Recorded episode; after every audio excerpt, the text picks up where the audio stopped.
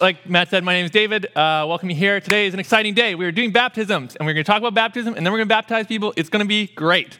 Uh, but I know that some of you, uh, you have different levels of familiarity with baptism. Uh, some of you, baptism may be as foreign uh, as it was to my uh, son. Uh, my son, he's four years old. My wife and I were trying to teach him about baptism a little while ago, and uh, we actually, we apparently did not do a very good job uh, because what happened was one night he was in the bath, taking a bath, and all of a sudden he, he tells my wife, Sometimes I get baptized. And my, we, we never taught him about infant baptism, so we thought this was a little bit weird. and so she, he, he went on there. He says, Sometimes I baptize myself. Okay, this is getting better. Okay, well, obviously, ooh, I don't know. Uh, so my wife was like, well, James, what do you, what do you mean? Uh, and he said, well, when my hair is dirty, I take this bucket and I baptize myself.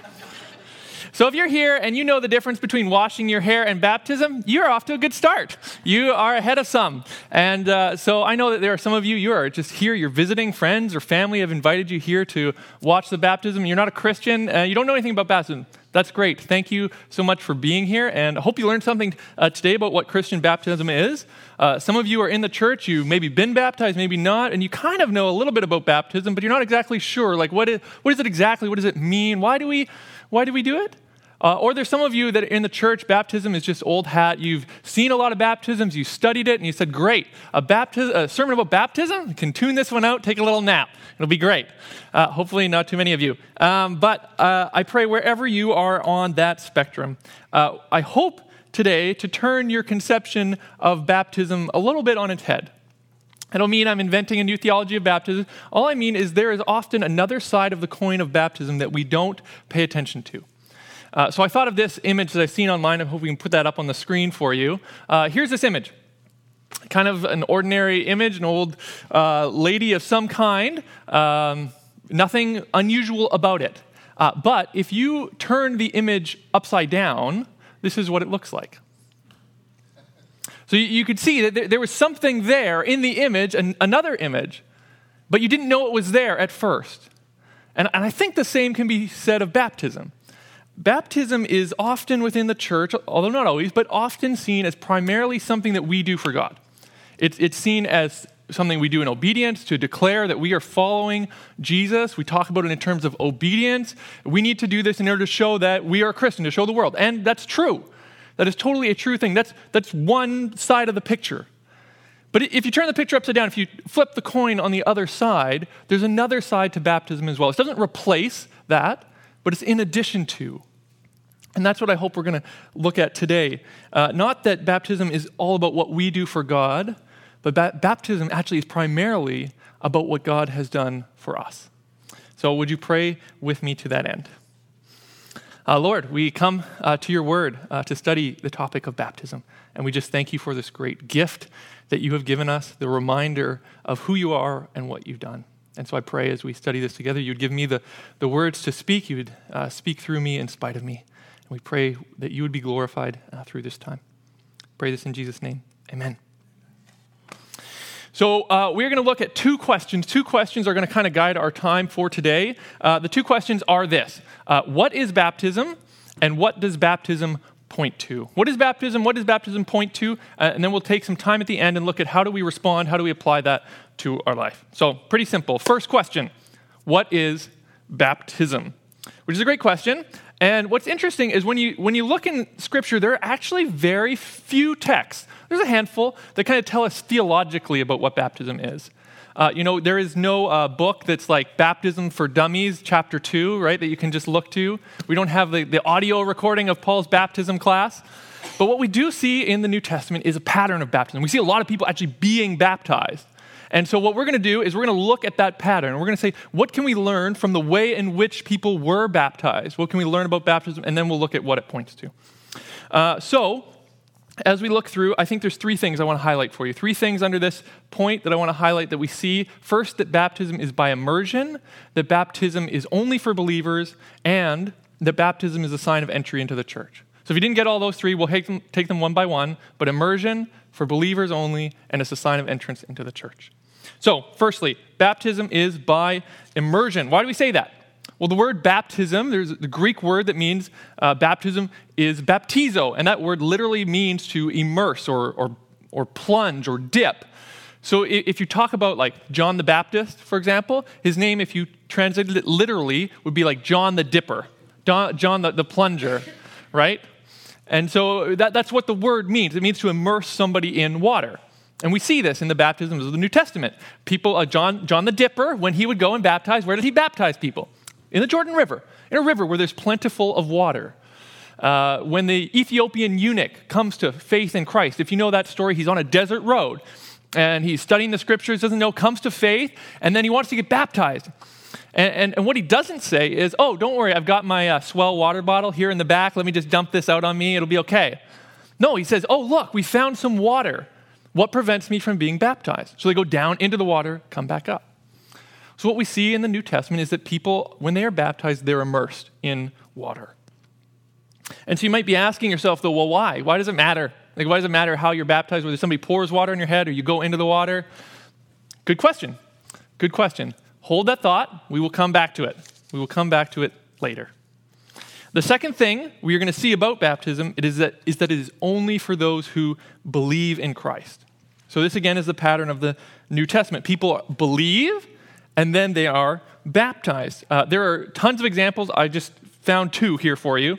Uh, looking at Peter preaching at Pentecost in Acts chapter 2, we see so those who received the word, so who believed, were baptized, and there were added that day about 3,000 souls. And then talking about the people in Samaria in Acts chapter 8, it says, When they believed Philip as he preached the good news about the kingdom of God in the name of Jesus, there were baptized both men and women. So again, the pattern we see is that those who believe are baptized.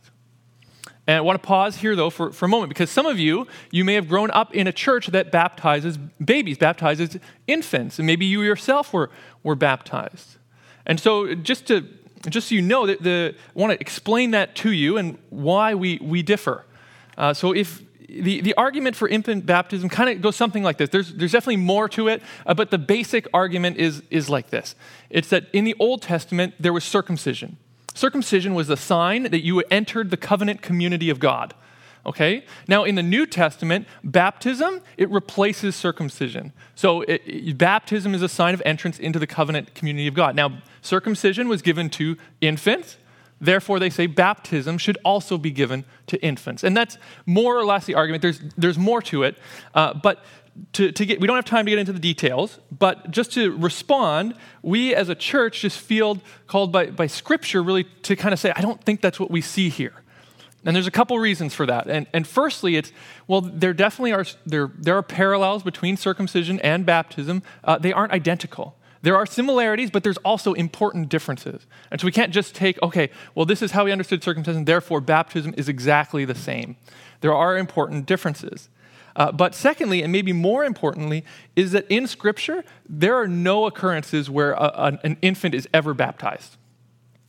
Nowhere in the New Testament do we see that, nor uh, do we see that, that there are anybody who is an unbeliever who's baptized. In fact, it's just the opposite. We see only people who believe are being baptized. And now there are things like household baptisms, but in most of those cases, we see that everybody who in the household actually believed.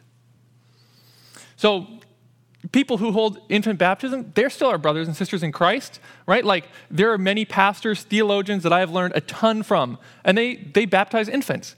So, th- this is not a gospel primary issue, it's a secondary uh, issue that we can still link arms in the gospel for. We can still work together with these churches and with these people. But there, there are some that would, that would understand baptism in a way that does make it a primary issue. And that there are, there are some that would say baptism is necessary for you to be saved. If you're not baptized, you can't be saved.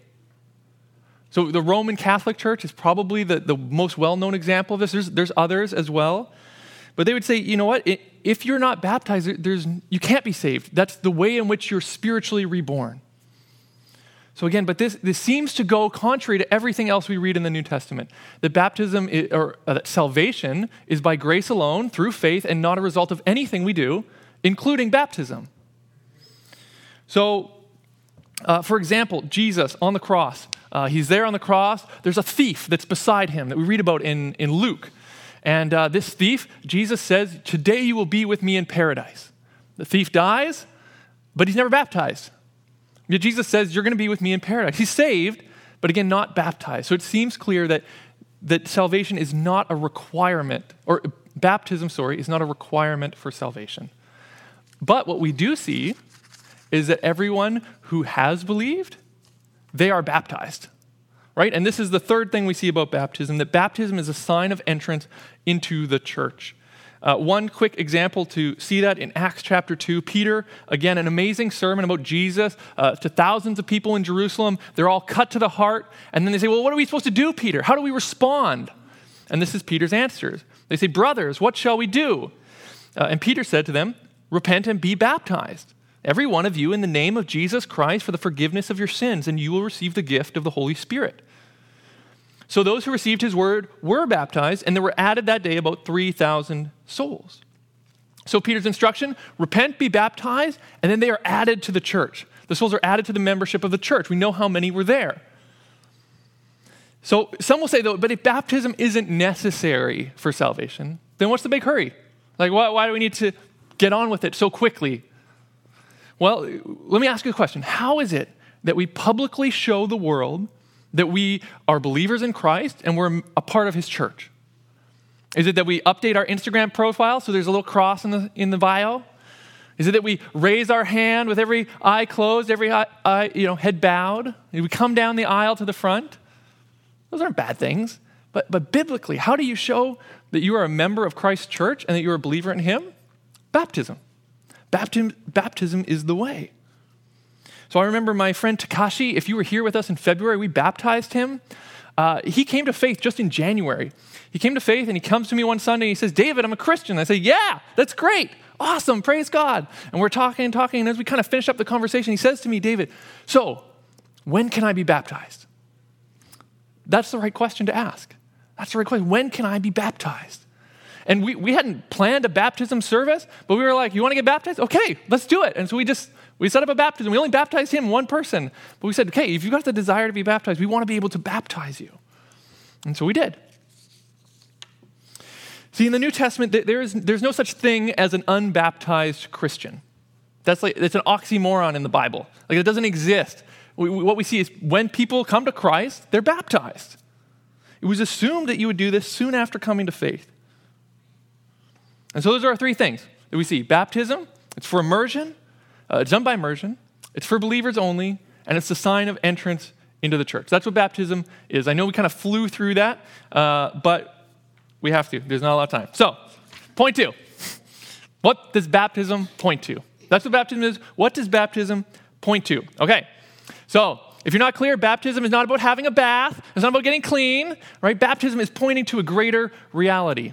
Uh, so, if you think about it like this, if you're driving down the highway and you see a tourist sign that says waterfall this way, the sign itself is not the tourist attraction, right? It's pointing to the tourist attraction, it's pointing to the greater reality that they want you to see. So, too with baptism. It's not about actually going into the water, but it's about what the going into the water and coming out is pointing to. So, baptism is an external sign of an internal reality. Baptism, external sign of internal reality. Baptism is showing visibly what has already happened spiritually. Okay? So, uh, it is a, a, a visual picture of the gospel. Right? We're seeing the gospel displayed. It's, it's kind of like baptism is this neon sign that's flashing gospel, gospel, gospel. It wants to draw us in and show us the beauty of Christ through this picture that we're painting of someone going under the water and coming out. So, how? How, how is baptism pointing us to the gospel? Three ways again. Three ways. There's, there's many, I'll give you three. Uh, what Christ has done for us, what Christ has done to us, and what Christ has done with us. It's pointing us to what Christ has done for us, what he's done to us, and with us. Again, we'll take them one at a time. What has Jesus done for us that baptism is pointing to? Well, Jesus paid the penalty for our sin, and he conquered death. And so that's what we're seeing pictured in baptism is Jesus' death and his resurrection. So when we put somebody under the water, if we just left them under the water and walked away, they would die, right? We just, they just drown in the water. But we, we don't leave people in the water, we, we bring them back up, right? So what are we picturing here? We're picturing a death going under the waters of judgment and coming up to new life. And indeed, that's what we see in the life of Jesus. That Jesus actually went uh, under the waters of judgment on our behalf. But yet he didn't stay there, but he rose again so that we also might have that hope of eternal life. So, what, what we're seeing in baptism is when we go underneath the water and we come back up, we are identifying ourselves with what Jesus has already done. We're saying, okay, I don't need to go under the water. I don't need to die to sin. Jesus has already done that. He's, he's paid the penalty for me. Uh, look with me at what Colossians uh, 2 says. It kind of connects our baptism to the work of Jesus and what he has actually accomplished for us on our behalf. Look with me here, Colossians 2, verse 12. It's, it's talking about us here. It says, having been buried with him, so Jesus, in baptism, in which you were also raised with him through faith in the powerful working of God who raised him from the dead. And you, who were dead in your trespasses and the uncircumcision of your flesh, God made alive together with him having forgiven us all our trespasses by canceling the record of debt that stood against us with its legal demands. This he set aside, nailing it to the cross. So, what we see is there, there, there's a record of debt that stands against us. You know, we, we all have dishonored God in a way that He's actually not worthy of. He's worthy of all our honor and praise and, and, and adoration, yet we have not done that in the way we've acted, in the way that we've thought. So there's a record of debt that stands against us that needs to be paid. And what we see in baptism is we are identifying Jesus has paid that on the cross. We, we, have nailed that record of debt to the cross. Jesus has died so that we don't have to, and he risen again so that we might hope, have the hope of the same. I think the story of David and Goliath helps illustrate this really well. Uh, if you know that story, maybe you've, you've heard that story before the story of David, a young Jewish boy, goes out and faces a giant warrior. He's just got a slingshot, does his little thing, whoo, head right, stone, head, dead, great. David and Goliath. But what we forget about this story is that there's actually uh, two armies that are facing off. There's a, there's a, there's a Philistine army, there's an Israel Israelite army, uh, and these armies are ready to fight each other. But what Goliath does is he comes forward and he says, Hey, enough of the, we don't need a bloodshed, we don't need a blood battle here. Let's do this. I'll fight one of your guys one on one. Whoever wins, their, their army wins the battle. Bring forth your champion, he says. And so Israel, they don't want to do it, but eventually they send forth David. David goes in on behalf of Israel, wins the battle, and Israel, Israel wins because David won. See, David is this, this champion, this representative that goes forward on behalf of the people. So it's not just that, that David is a representative in like a symbolic way, but in a way that the fate of Israel is actually tied to the fate of David. And that's what we see in baptism. When, when we're going under the water and coming back up, we're saying, I didn't do the work myself. I, I have a champion, Jesus, who died and was risen again for me. Right? So that, that's what, what, grace is all about that it's not that we do something. It's not the, the scales of our life the, the bad things are weighed against the good and god looks and says i hope, I hope the good outweigh the bad. Notice that we, when we walk into the battle if we walked into the battle on our own we would die. We need a champion we need someone to fight the battle for us someone who's already conquered sin and death we have that in jesus so that's what Jesus has done for us. He's given us salvation through his death and resurrection. But secondly, what has Jesus done to us? He's done something to us. He's actually changed us. If you're a Christian, you've experienced this, this new heart that God's given you, a way where your desires are changed and you want to actually pursue after God. You want to actually grow in holiness. There's this, this old self that dies and this new self that's born. So look with me at Romans 6 and, and, what it says. Here, Paul is he's saying, okay, that's great. There's people, they're, they're objecting. They're saying, okay, you say your sins are forgiven. That's great, but then why don't you just keep on sinning? If God forgives your sins all the time, why don't you just sin all the time? And here, Paul deals with that objection. And look at what he says. He says, Are we to continue in sin that grace may abound?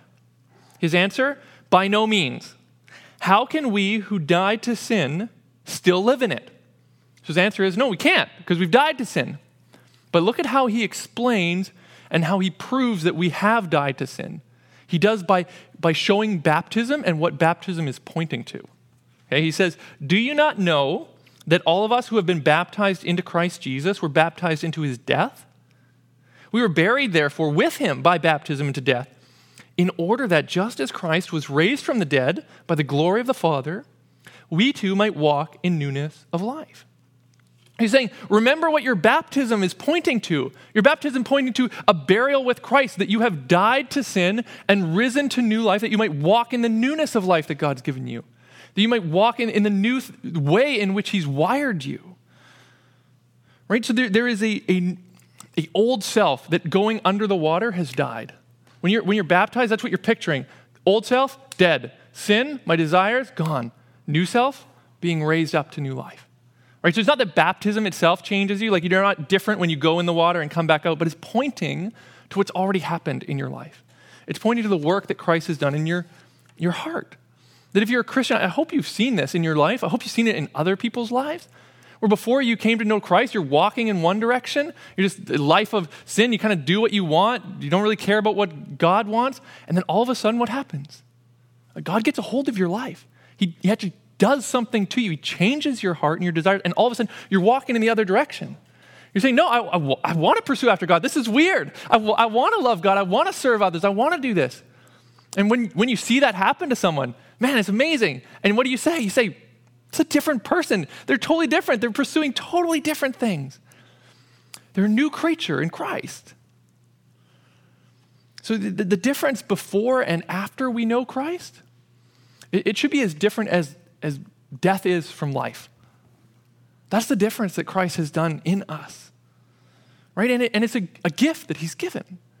It's a, a good gift that now we get to desire the things that are actually good for us.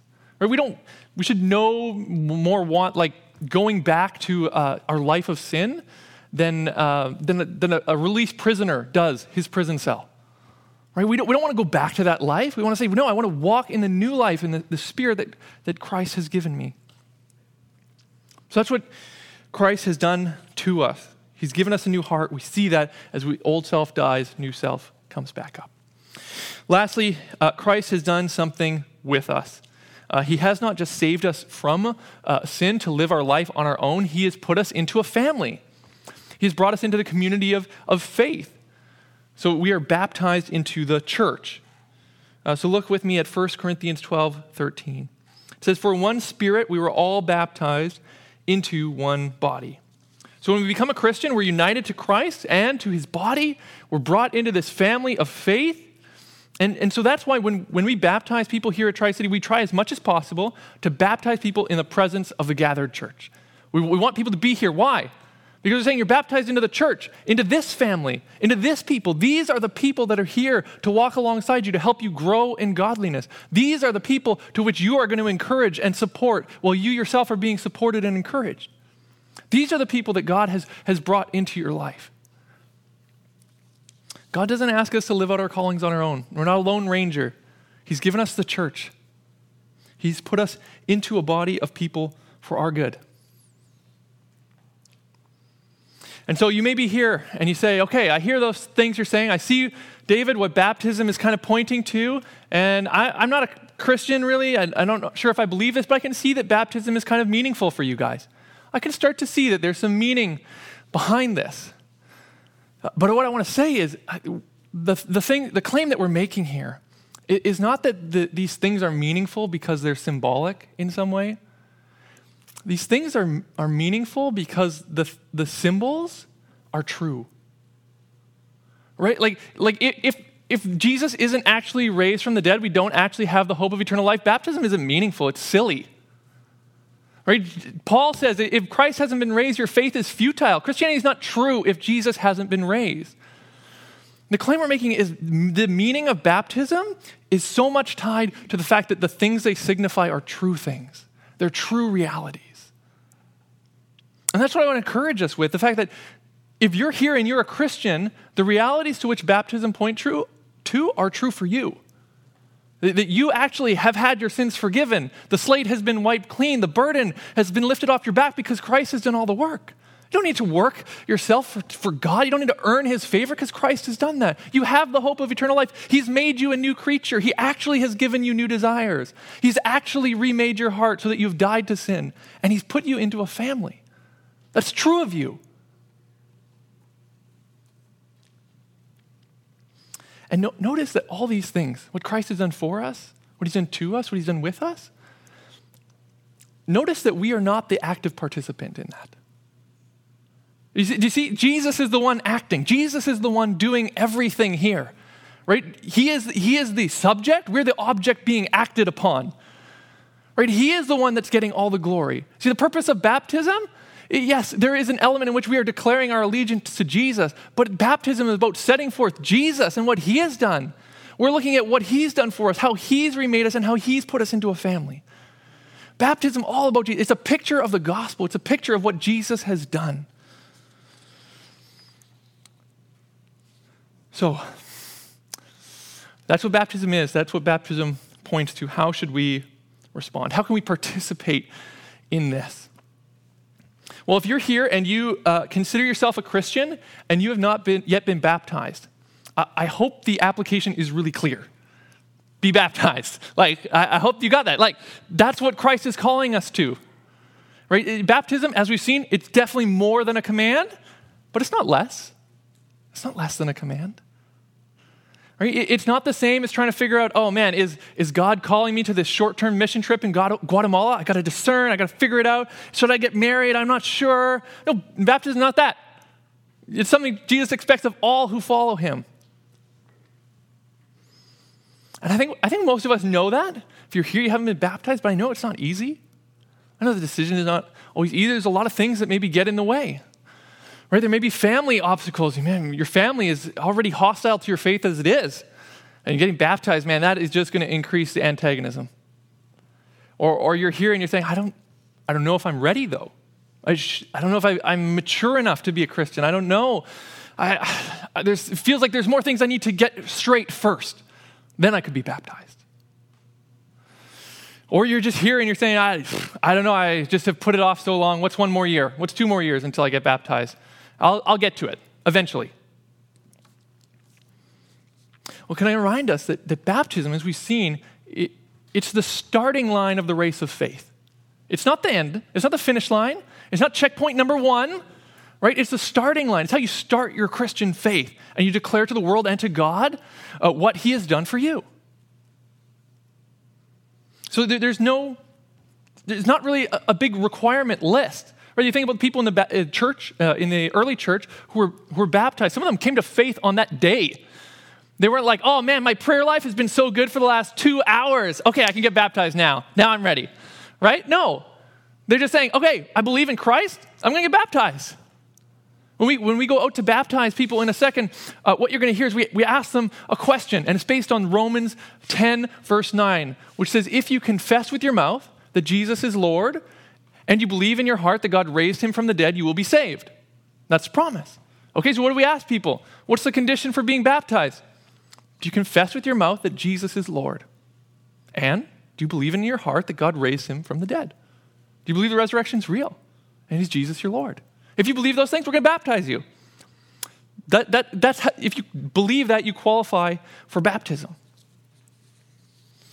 But I know some of you, just the idea of a, a commandment is like icky. You're like, oh, I don't like obedience. That sounds gross, right? You don't like that. You're like, I don't think people should tell me what to do. But I, I want to remind you that, that, that obedience to Christ, his commands, uh, they're not burdensome commands. They're good commands. They're good for us. Right? Like baptism is, it's like Jesus said, here, I'm going to throw a feast for you. And I'm to, I'm going to have all of your favorite food set out whatever that is. And I'm going to invite all of your favorite friends and your family. The other ones we'll leave behind for a bit. They're just your favorites, right? No, just kidding. But you're going to invite everyone there. And then the Jesus command is go and eat. It's a command, but it's a good command. It's a good thing for us as we glorify Jesus and we remember what he's done for us, and the church gets to celebrate with us. And we can't think that we get to decide when and where we get to be obedient to Christ. Right? If you say, I, I, I will get baptized, uh, just not now. I mean, we have to look at our heart and say, well, what is it inside of us that says we get to decide where and when we get to be obedient to Christ? Right? If, if, if you say, oh, I know God should, uh, says I shouldn't look at pornography, and I will, I'll be obedient to that, but just next year, maybe two years, when I get to it. That's not obedience. Obedience to Christ means He decides when and where we are obedient. I, I, think we should, even if you're not, or you are baptized here, I think it's a good question for all of us. Like, are, are there areas of our life that we know we should be obedient in, but we say, next month, next year, I will, I will be obedient, but not now? Where is Christ calling us to follow him? And what, what is it in our heart? What are the things that we love more that, that, are, that are stopping us from following in that obedience, whether it's baptism or something else.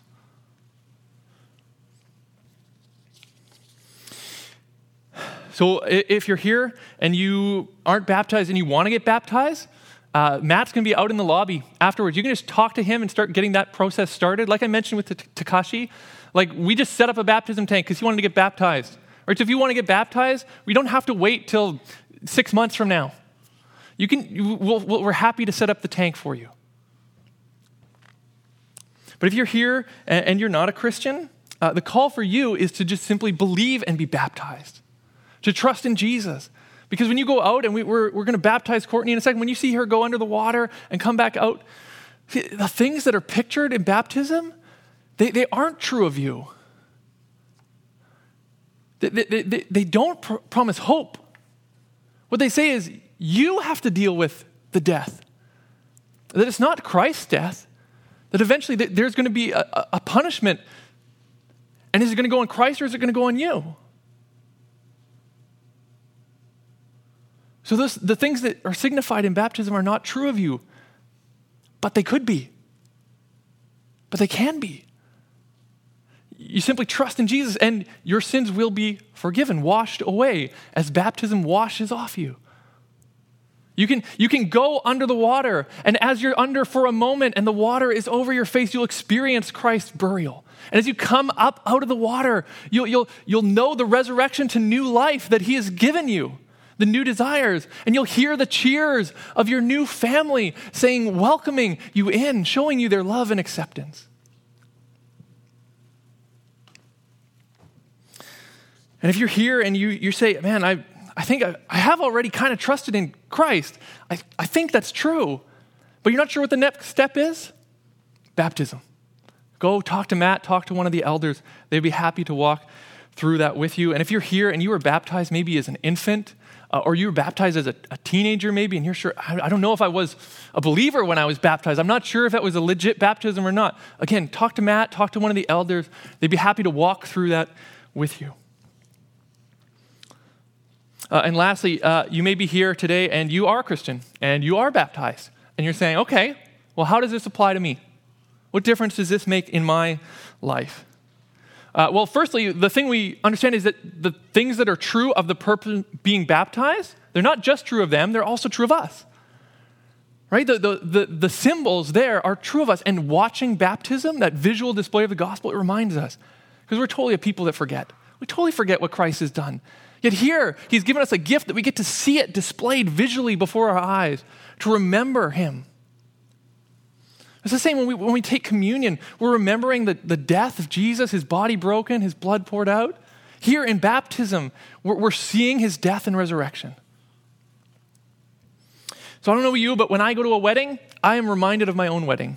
I'm reminded, for those who are married, if you're not married, that'd be weird, but you know, I'm reminded of what my love for Clarissa, of the vows that we made to each other, right? And, and so too in baptism, man, we are reminded of the, of the grace of God towards us as well. So there is a more personal application as well, though, and it's really, man, it, if Christ has really made us new, if we have really died to sin, why do we still live in it? Like, like why are we not pursuing the new self? Why do we keep falling back into the are we do we want to put to de- death the deeds of the flesh? Do we want to live in the, the spirit and walk in the spirit? Do we want to pursue that? If not, what's distracting us? What's what, what, what's caused our attention to, to wane from Christ? If we fix our eyes on Him, we will want to walk in the way in which He has made us, which He has wired us now. So, here, we, in a couple moments, we are going to celebrate uh, with Courtney. Uh, we celebrated with Brock earlier. Uh, we're going to celebrate welcoming her into our family. And so when we do that, let, us take this opportunity to put the gospel before our eyes, to remember Christ's work for her, but also for us. Uh, let's pray. Uh, God, we are so thankful for your work. Uh, we are thankful for the wonders of your grace and that we do not have to take on death ourselves, but you have taken it in our place. So please, I, I pray that this baptism would be a glorifying thing to you. I pray that we be reminded of your grace and mercy and the hope we have in you. I pray this in Jesus' name.